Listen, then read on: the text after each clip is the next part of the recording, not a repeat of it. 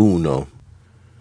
La maggior parte delle persone si lamentano aspramente che la natura è crudele, che esistiamo per un breve arco di tempo, perché questo tempo che ci è stato concesso precipita così velocemente e così repentinamente che tutti, ma solo in pochi, scoprono il significato di vivere.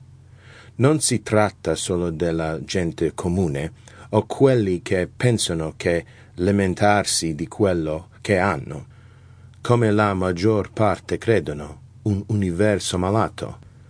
Ma la stessa sensazione è stata denunciata anche da coloro che sono famosi.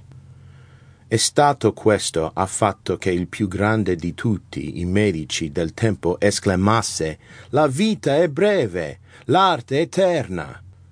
Questo ha condotto ad Aristotele, il quale biasima la natura, condonandola a tal punto da sembrare piuttosto inusuale per un uomo così saggio, che in punto d'età la vita si è mostrata più favorevole con gli animali in quale trascinano cinque o dieci vite, ma un limite più corto è stato dato all'uomo, nonostante siamo nati per fare tante conquiste.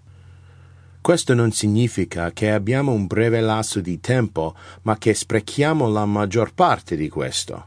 La vita è abbastanza lunga e ce n'è stata data una quantità sufficientemente generosa per permetterci di realizzare tutte le cose più grandi.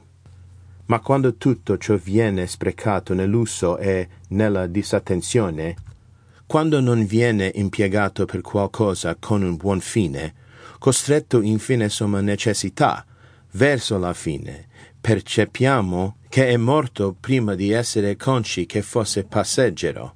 Così è. La vita che riceviamo non è breve, ma noi la rendiamo così.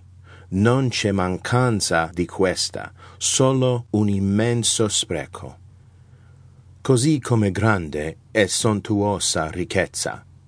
Entra nella mani del padrone, mentre che la ricchezza, per quanto limitata, se affidata a un buon guardiano, migliora d'utilizzo, così la nostra vita è sufficientemente lunga per quelle persone che la utilizzano con saggezza.